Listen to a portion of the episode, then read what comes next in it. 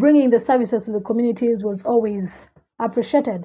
Then Rhythm of Life took a non uh, stigmatization or a non judgmental approach. We didn't point a finger at them like, hey, you are bad, you shouldn't be doing this, you should be doing that.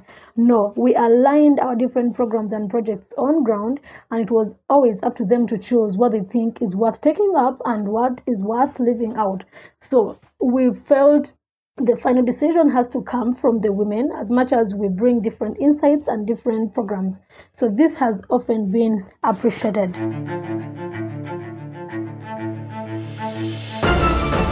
Stick Your Neck Out, the weekly podcast of the Giraffe Heroes Foundation. As it is the case almost all over the world, women in Africa, including Uganda, are an economically disadvantaged group. The lack of economic power of these communities, especially among young women, is a major obstacle to long term development in Uganda. My guest today in the podcast to restore your faith in humanity is Harriet Kamashanyu. Harriet is the founder and executive director of Rhythm of Life Kampala, an organization set out to provide healthcare services to sex workers in the red light district in Kampala and to educate their daughters. In January 2013, during a field investigation, Harriet and a team of volunteers discovered that Kabalagala has the highest number of sex workers, and 17% of these women are HIV positive. Harriet, you grew up in the red light district in Kampala. How is it to grow up there? Yeah, Harriet growing up in a like district for me, being in such an environment was actually a blessing in disguise. It was fun, but also mind and eye awakening to the realities of what it means to be a sex worker, to be a daughter of a sex worker, or to live in this kind of environment, and also the exposure to the realities of what they have to go through day in and day out. So yeah, it was fun, but it was also kind of inspiring and um, you know insightful in the next path. That if I'm given an opportunity of doing something, what basically can I do given my background growing up in such an environment? Growing up in a suburb next to a red light district gave you the opportunity to witness prostitution in practice. What is it like? Are there certain situations that often come back to your memory? Uh, yeah, situations that often come back to my memory are several. And uh, I think for me, the aha moment was uh, this particular friend of mine that was called Resta. You know, we used to go to school with her or with them, several daughters of commercial sex workers. And yeah, time came and she could not come to school anymore. And when I followed through, she had lost her mom, who was HIV positive. She could not access this health care anywhere else. And after she died, this first daughter of hers had to follow into her footsteps to be able to take care of the other five siblings that the mother had left behind. So for me, Resta's memory still remains fresh in my mind and it kept me wondering even you know at that tender age or with that young mind i was wondering how best can i be of help? How best can i change the situation? I wanted to see someone i would go to school with and maybe graduate with and even have different career paths with. But here i am i'm still continuing with school and she has dropped out and she has joined the sex work industry. So for me that is the memory that i still carry on. And resta is not alone. There are so many several of them that i watched follow the same path into sex work. Rhythm of Life aims to empower the HIV positive female sex workers and their daughters through providing healthcare accessibility and economic help. Harriet, how did you come up with the idea of Rhythm of Life? Um, yeah, I love the question. So often I've been asked how I came up with the idea of Rhythm of Life. Uh, Rhythm of Life is a reflection of where I grew up from. I mean, I grew up in Kabalagala, the biggest red light district in Uganda. And yes, the number one question that uh, if I was asked, what would you love to change about the world or what would you love to fix in the world, automatically I would love to start with the world that I knew. And the world that I knew was the world of sex work or the community of the red light districts. So this is how Rhythm of Life comes up with a mind or with an idea that I developed way back when I was still a kid on what I can do to contribute towards the well-being or the total transformation of the red light districts. And how has your journey with Rhythm of Life been so far? my journey with Rhythm of Life has been so. it's been amazing, but it has also been so challenging. I mean, just like starting uh, an organization at the age of 23 where people look at you and they simply despise you, or even waking up every single day and wondering how you're going to sustain the project, not only economically but also socially with the human resources people come in and, and come out.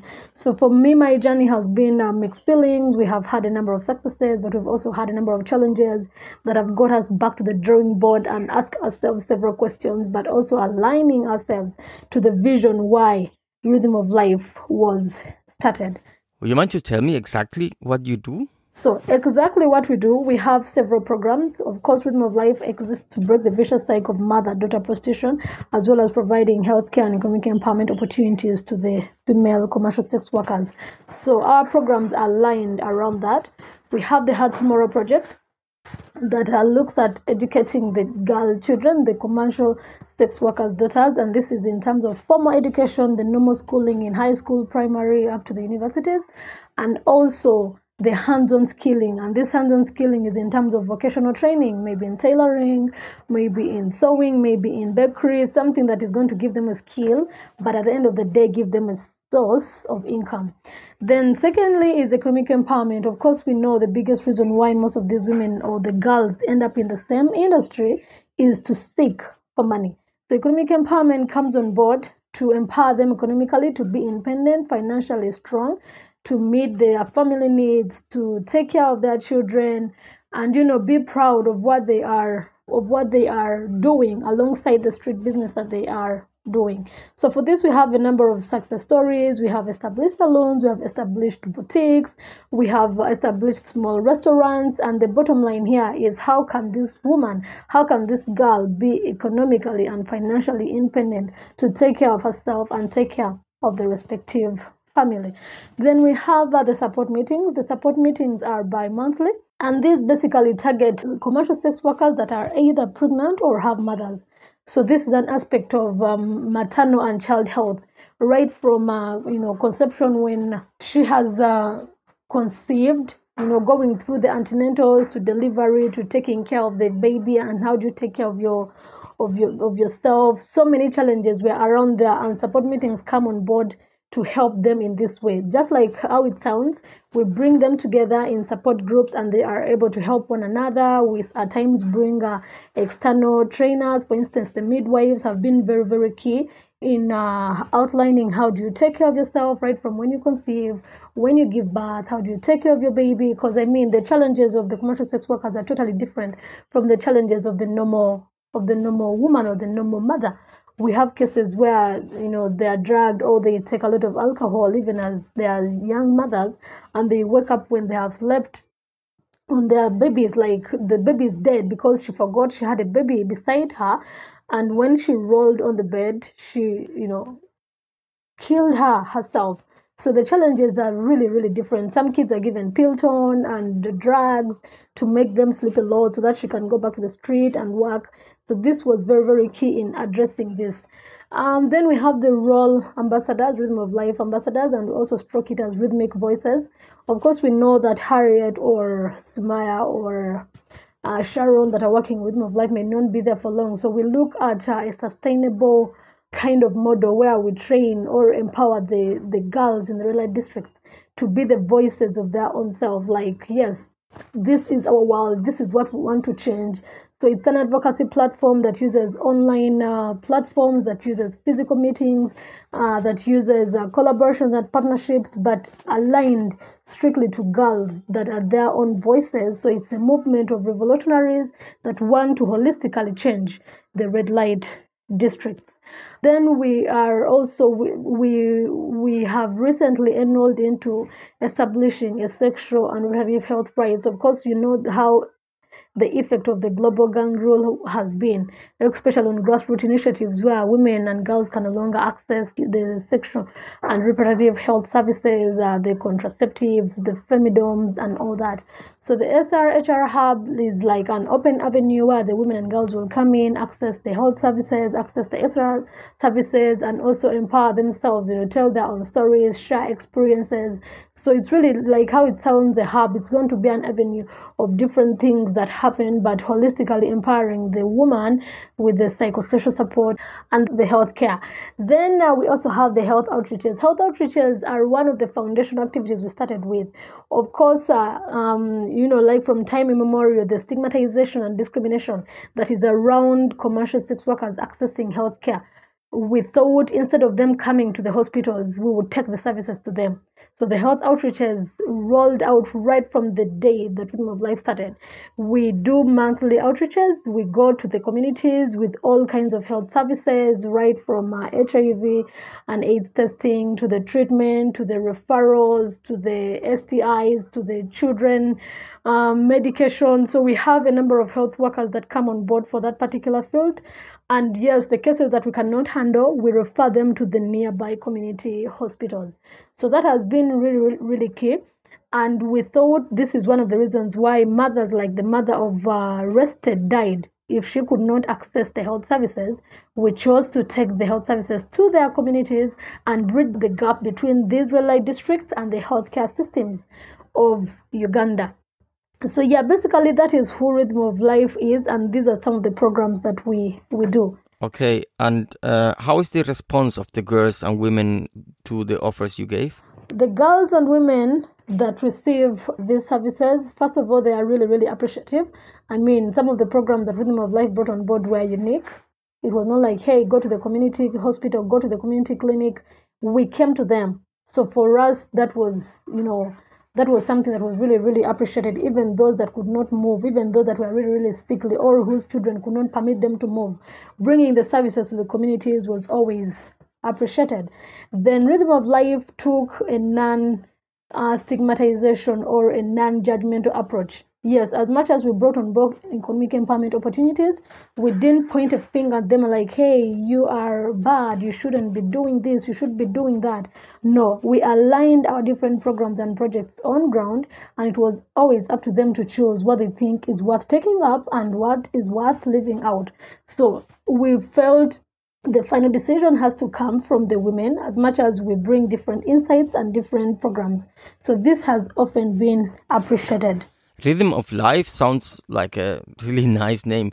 Tell me, how did you come up with the name? Yeah, how we came up with Rhythm of Life as a name. That is also another um, common question that I have often had, and I'm always happy to respond. One, the disclaimer, one disclaimer is that we are not a band. So often when people hear Rhythm of Life, they think it's a band or a song group and all that. No, no, no, no, no. no. Rhythm of Life is a non-governmental organization based in Uganda. But how did we come up with Rhythm of Life? Now, life itself has different dimensions. Life itself has different dynamics. So there is that particular rhythm that keeps hitting. Of course, rhythm is kind of a beat, you know, like ta, ta, ta. So if the red light districts have been used to the rhythm of ta ta ta, the rhythm of life as an organization came on board to bring a different beat. If you've been listening to ta ta ta, we are now introducing maybe to to to or yeah yeah yeah yeah yeah. It was something that had to do with total change you know like we are bringing something different that has not been existing but it is going to transform and holistically empower the communities. So that is the background of rhythm of life. It was a new rhythm that would change the lives of the people. So that's why we call it rhythm of life. Okay i see. What makes you different from other charities with the same focus? What makes us different from the other charities that focus on the same one? We are beneficiary centered yeah, from time immemorial, we have always believed that we do nothing without, you know, that with and for us policy. So we have often put the beneficiaries at the forefront. And this has not only empowered us as an organization, but it has also given the beneficiaries a sense of belonging. so they know the project is theirs and they are part of it right from the designing phase to the implementation and the evaluation so this is very very key. We didn't want to come in like what others have done. We simply come in and you know it feels like the use and dump syndrome. You know you come and take photos you take the videos you do what you do you get your funds and go no no no no no. We have been in these communities and we have earned this trust because we have been with them. Even when the funding is no more we are able to open up and tell them this is it. We need to see how we can sustain the projects and yes they have come on board so we feel like this is more than even an organization. It's kind of a family. It's kind of a sense of belonging that, you know, they can easily reach out and we do all this together. And I think for us, well, the other thing that actually proved this was the COVID era. You don't, you can't imagine how many calls we'd receive. I can't even have a meal. I can't even afford this. You know, just like how you call your mom or your aunt when you are in a fix or you need that urgent help. That is the same feeling that we have we have had and maybe the same trust that we have gained working in this community. Why? Because we have put the beneficiaries at the center of every single program and every single project that we we have uh, brought on board. In my research i kind of sleep a lot with what you call the vicious cycle of mother to daughter prostitution. Could you explain a bit further what you are referring to the mother to daughter mother to daughter prostitution. Um a bit about this. When i talk about the vicious cycle of mother to daughter prostitution i mean you know like the story of resta that i just uh, talked about. Resta was a daughter and when the mom died, she had to follow into her mother's footsteps. She had to do the same thing. She had to do sex work just like how her mother was doing. So that is basically what it means the bit of the vicious cycle. That means it comes from the mother, it goes to the daughter, and yes, there are high chances that it will still come from the daughter and go to another daughter and go to another. So it becomes vicious. It comes over and over again. It, it goes round you know it goes around and comes around so basically that is the bit that i refer to when i say the vicious cycle of mother to daughter prostitution how are the kids of these sex workers affected uh, the kids of uh, the commercial sex workers are really, really affected. Actually, the new program that we are bringing on board this year is what we are calling the Child Center you know, just like what I said with the aspect of motherhood regarding the commercial sex workers is not the normal, is not like the issues that a normal mother faces. We know cases, we have encountered cases where a mother gives the child Piriton. Piriton is kind of, uh, there are some tablets, or I don't know whether it's also a drug, they give to kids to sleep a lot so that they can go to work and come back. We have issues where others have been locked in the house and they got burnt in there. We have issues where other children, uh, you know, watch and see everything that the mother does. You know, we also have brothels. It is the same place that you live in and the same place that you use for your business. So children are exposed to all this so this really undermines the early childhood development of these children, and they are really, really at risk. So the child center is going to look at that, how we can create a safe haven for these children. If maybe she's going for work, can it be an avenue where she can drop the kid when she's done she can come and pick the child you know to ensure that they are really really really safe and fine. Then even regarding the feeding i mean the the commercial sex workers are not so keen on what the children feed on. You will be shocked to have a one year that is still given alcohol you know. So the the, the, the dynamics in which parenthood um, uh, appears in the red light districts is also another chapter that we need to look at and rhythm of life is strongly embarking on this to see how we can get support to make sure that the children of the commercial sex workers enjoy their childhood and they still come out as children regardless of the environment they've grown up in or regardless of the the status of their of their parents. We are talking all the time about sex workers but of course i don't really know how they live what their worries are how is the life of these women? I imagine it's difficult living so to speak on the wrong side of law and society undergoing so many hardships. Is difficult yes like you say. The fact that they are on the wrong side of the law and the wrong side of the society makes it even harder because we all know that sex work in Uganda is illegal. So that means even with offenses, there is no way the law is going to be siding with you. So you have low chances of being heard or you know reporting a case and it is addressed just by the virtue of your work. Then the society, society still stigmatizes them, still discriminates them. You know, we, we no longer have that inclusion in how we handle the commercial sex workers. So these are hardships they have to deal with every single day. Most of them don't even open up to what they do. Most of their family members don't even know what they do. They simply change locations from one to the other to make sure that this is kept as a secret or this is not heard of or this is not seen. So there, that is a big issue, and uh, it also affects us as an organization because we deal with a mobile target audience. Today she's in Kabalagala, tomorrow she's in Kansanga, the following day she's in Kalangala, because of all those, you know, kind of societal perceptions towards them that affect affect them. Throughout Uganda, sex work, though legal, is common. So I wonder, how is prostitution perceived in your country? Yeah, in Uganda, sex work or prostitution is perceived as you know the worst thing that one can ever do. So we still struggle with um, uh, with the societal uh, perception around sex work. Yet even with the fact that it's legal it's still common. It happens. We cannot deny the fact that it really really happens so as a country we are living in denial and we are living with uh, this stigmatized and sidelined target audience you know, it's just like burying your head in the sand and you think that all is well. No, no, no, no, it's not. So the perception is really, really wrong. The, perce- the perception, the attitude is very, very negative. That is what I can say. But um, ideally or unfortunately, it is still happening, and we cannot simply close our eyes or our ears towards what we hear and what and what we see. Stigma and high rates of HIV/AIDS among sex workers in Uganda highlight, at least for me, the need to understand further the reasons why people enter the profession, other than pure necessity. Do the women you work with give you a reason? Yeah, sure. Like um, like mentioned earlier, uh, most of the women that we work with will give you a pure answer. They they always get into the sex work business because of money. They have families to take care of, and they don't have a source uh, a source of income. Uh, we have others. You know, this is what I know. I've seen my mother do it for all her lifetime. I've seen my auntie do it. So it seemed like it's the only option for me. I mean, I can do this and I can earn from it. Then for, for others, it still remains a clear source of income. I mean, I didn't go to school, I stopped in P7, so I cannot uh, be a competitor towards my OG or sorry old girl that went up to the university or even has a master's. So I have to get down to what I think I should be doing as a woman at this point. When you talk of business, they will tell you, "Hey, I don't have any capital. The only capital that I have is my body, and I'm trying to make use of it to get what I."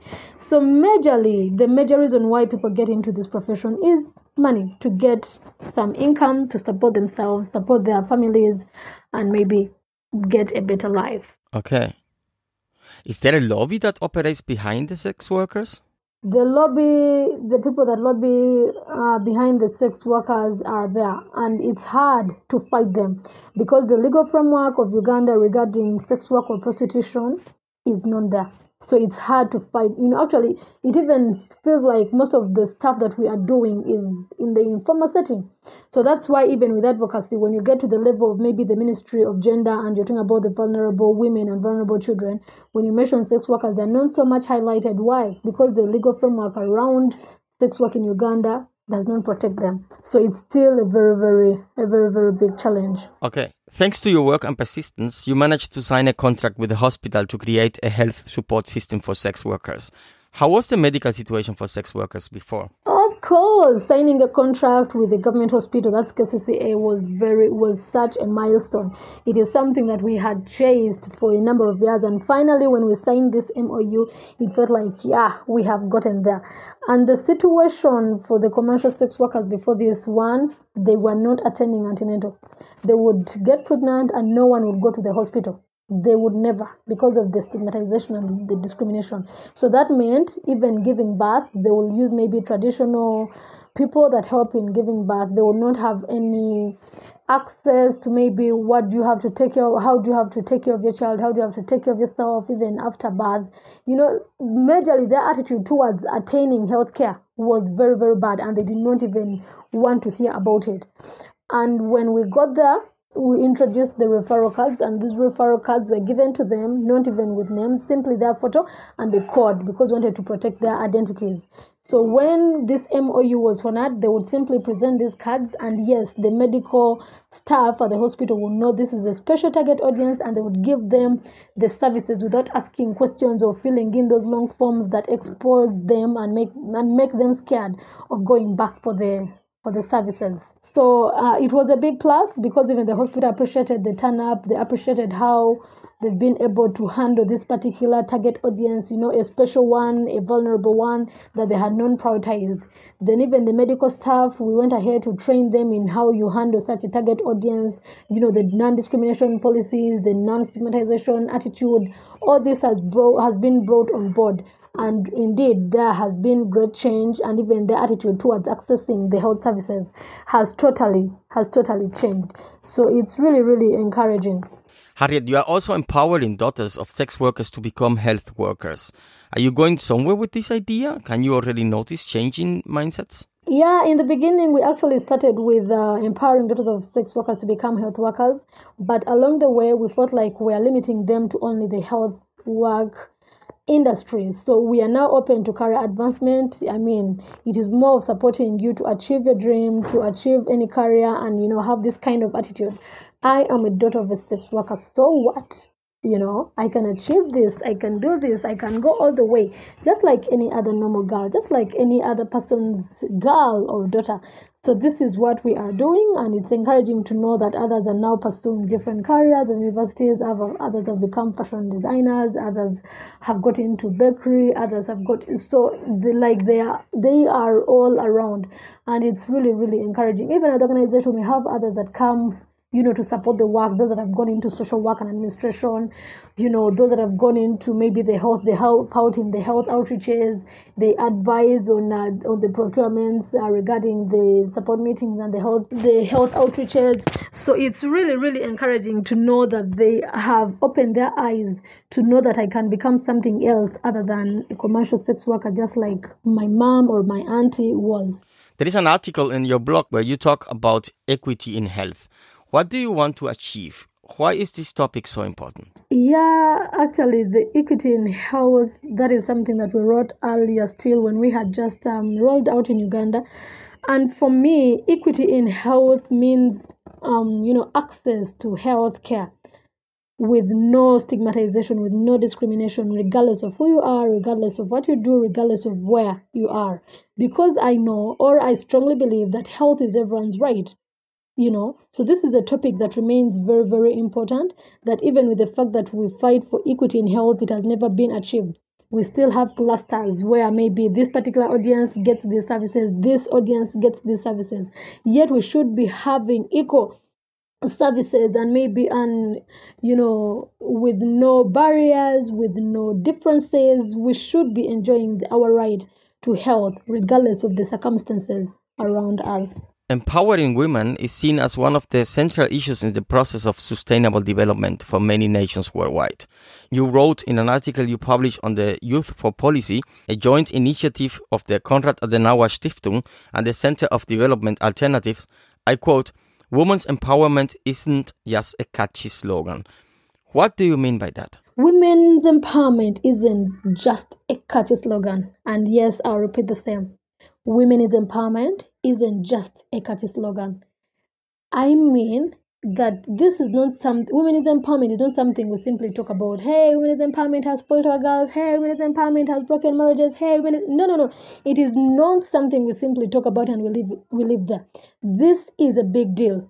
You know, I know what it means to see an empowered woman make the right decisions, make the right choices, have a timely program on what to do and when, have the right circles, have the right, you know, destinations in life, you know. So this thing goes along all the way, apart from simply saying, ah, this and this. It's not a catchy slogan.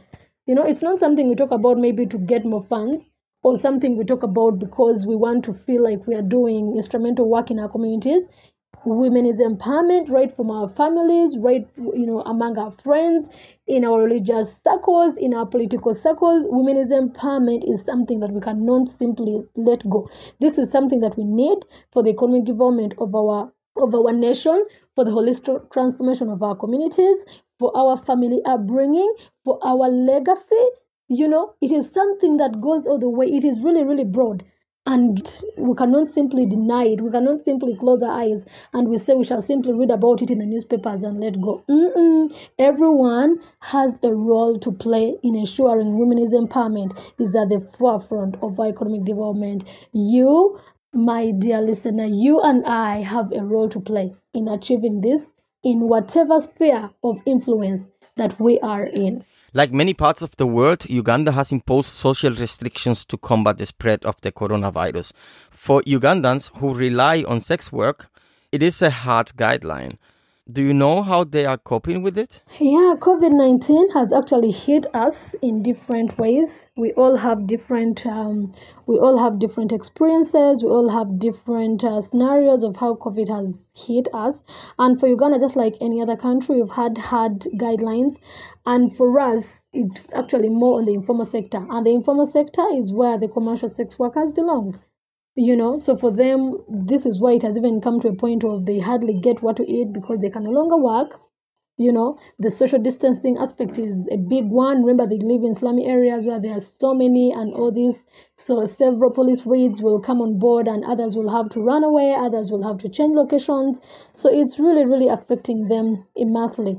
And it's affecting their social lives their economic lives their emotional stability it's such a big deal and it is for this reason that we launched out the food basket campaign. We launched it in june 2020 where we've been doing local fundraising and getting food. Then we go and distribute in the red light districts. And i'm telling you i have seen women cry in appreciation. There is a woman we get, who had a kid and we gave the kid milk.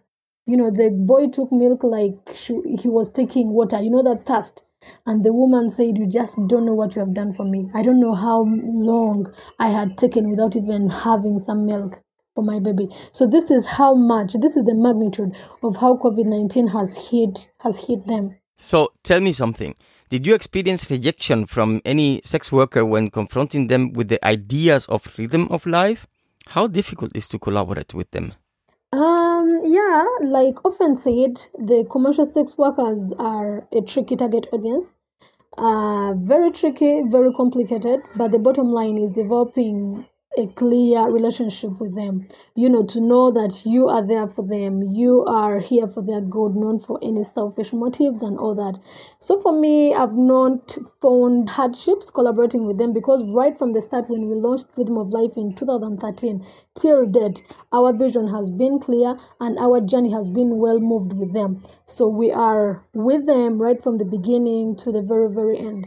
Of course, in the beginning, I remember, of course, being a fellow woman going to the night streets to distribute the condoms and all that when you would go of course they don't see you uh, as a as a client. So i had to bring some boys on board team members that were male and they really really simplified the work of the condom distribution because the attitude they would receive was like hey ah, maybe it's going to be a client he's going you know.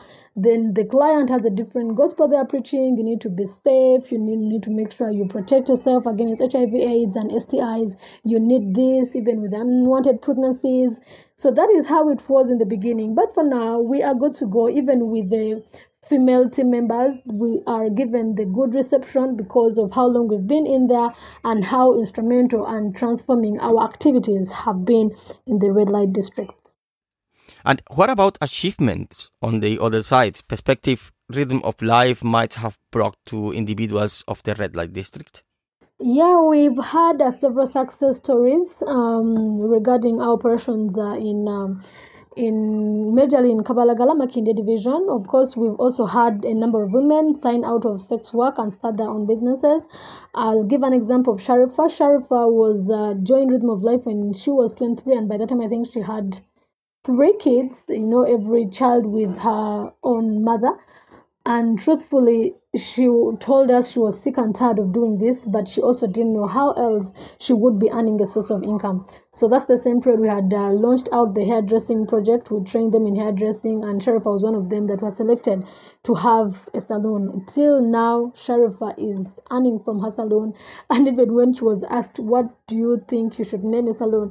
She simply went, I want to name it Rhythm of Life, you know, Rhythm of Life, of course, with the with a local accent. So up to now, the Rhythm of Life uh, Salon is uh, is working. She's able to take care of her children.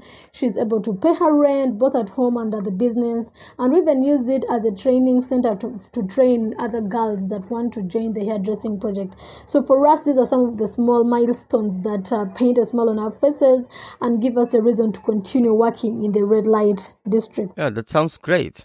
How are you moving on? How are you scaling up? Yeah, was scaling up. Of course, uh, previously we were only in, in Kabalagala. We have now scaled up in Makindye division and we're now scaling up in Wakiso where we're putting up the SRHR hub. But of course, even scaling up in our programs, for instance, uh, the food basket came up because of COVID. We thought we need to do a needs assessment. What uh, do our target audience need, especially at this time?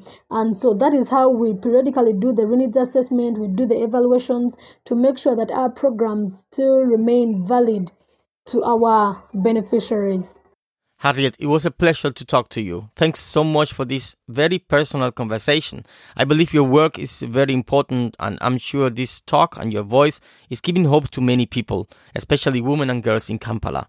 Hopefully, it will also convince others to support, see, and actively fight the discrimination that prostitution triggers. Yeah, thank you so much. It's been a pleasure too. It's always a great opportunity not only to talk about Harriet as a person, but to talk about the amazing work of Rhythm of Life.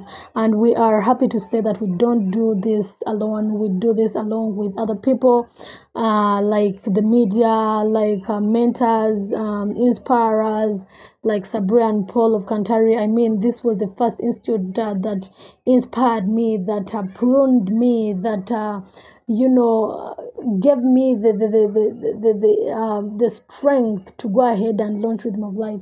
It was after Kanthari in India that I came back and launched Rhythm of Life. So for me, it has been a whole journey, and I cannot say I'm self-made so many people have contributed towards this success that I cannot simply keep quiet about them. So thank you everyone. Thank you to all friends of Rhythm of Life. Thank you to all partners, to all supporters, to all stakeholders of Rhythm of Life. Thank you so much for making all this happen. Thank you. And there we are at the end of the podcast to restore your faith in humanity. My guest today, Harriet Kamashanyu.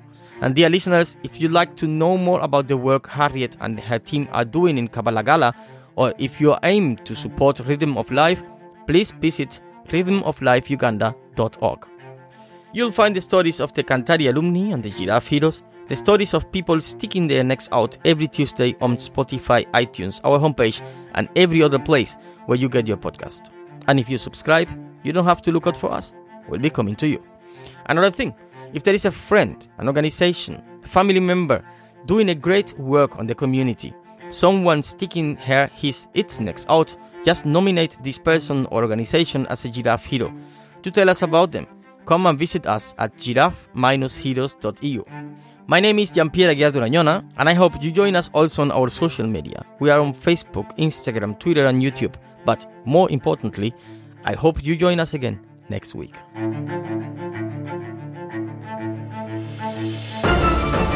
Stick Your Neck Out.